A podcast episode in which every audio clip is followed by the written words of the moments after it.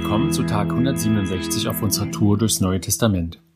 Ich bin Ferdi und ich lese uns heute das Evangelium von Markus Kapitel 2, die Verse 13 bis 17 und 23 bis 28.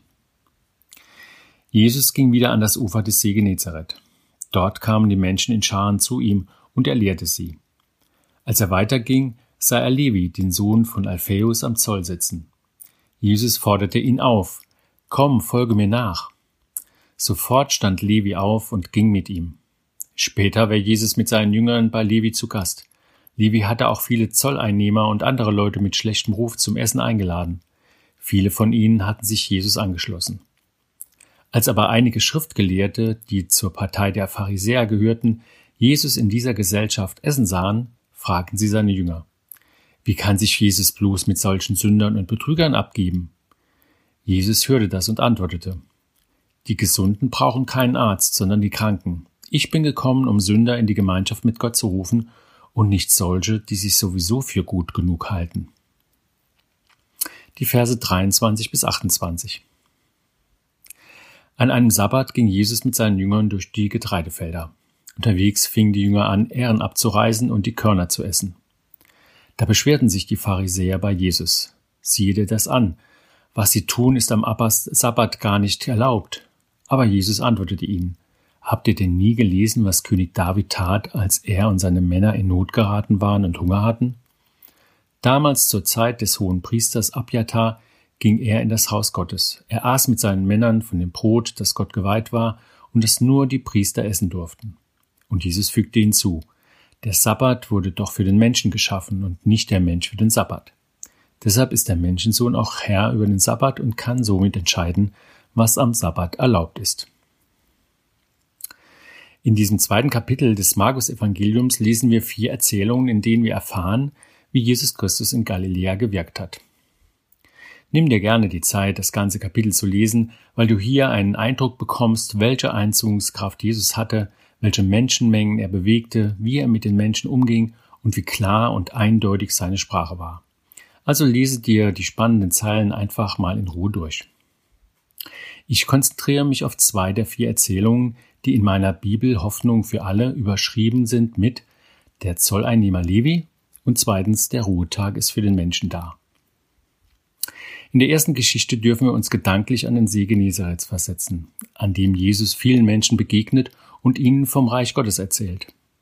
Er hat also eine Menschenmasse um sich geschart, ohne wirklich einzelne Leute richtig erkennen zu können. Wir können uns das vorstellen, wenn wir uns schon mal in einem vollbesetzten Stadion auf einer Konzertwiese oder auch in einer vollen Halle umgeschaut haben. Eigentlich sieht man vor lauter Menschen die einzelne Person nicht mehr.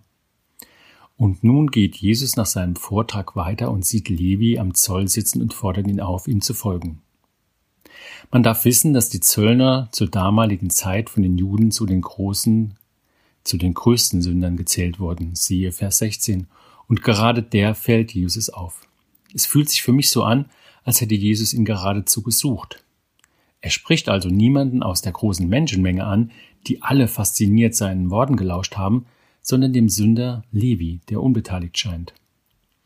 Und das ist genau der Punkt, der mich beim Lesen direkt gekitzelt hat. Seine Fans, so will ich mal die Menschenmenge bezeichnen, sind versorgt. Aber Jesus weiß, Levi braucht die besondere Begegnung. Ich fühle mich sehr stark dabei angesprochen, weil ich vor zehn Jahren auch ganz konkret das Gefühl hatte, von ihm gerufen und auf den richtigen Weg gebracht worden zu sein. Ich glaube, dass Jesus jeden von uns findet und durch die Bibel oder durch Menschen will er uns ansprechen. Ich habe mich ansprechen lassen und durch meine Taufe bezeugt, dass ich zu seinen Freunden gehören will. Willst auch du dich von Jesus finden und ansprechen lassen? Welche Begegnung mit Jesus wünschst du dir? Ich komme zum zweiten Abschnitt des Kapitels, weil es aus meiner Sicht durchaus mit den zuletzt gestellten Fragen zu tun hat. Wir lesen hier, dass sich Jesus mit den Pharisäern wieder gestritten hat, mit den jüdischen Schriftgelehrten, die genau auf die Einhaltung der alttestamentlichen Regeln geachtet haben. Und es geht um den Sabbat, den siebten Tag der Woche, an dem keine Arbeit verrichtet werden soll. Auf den Streit möchte ich gar nicht eingehen.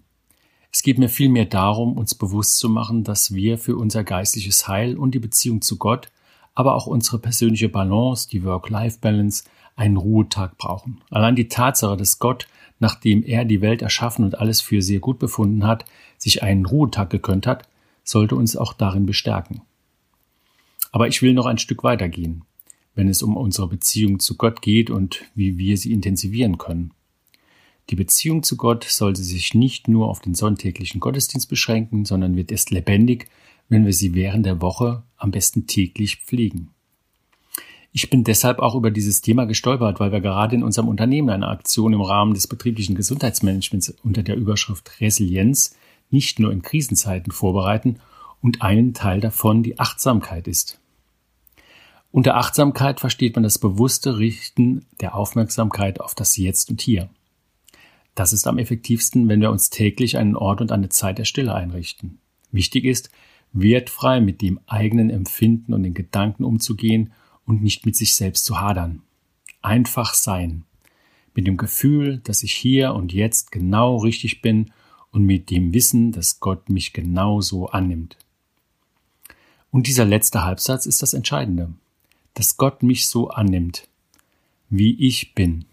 Gott liebt mich, wie ich bin.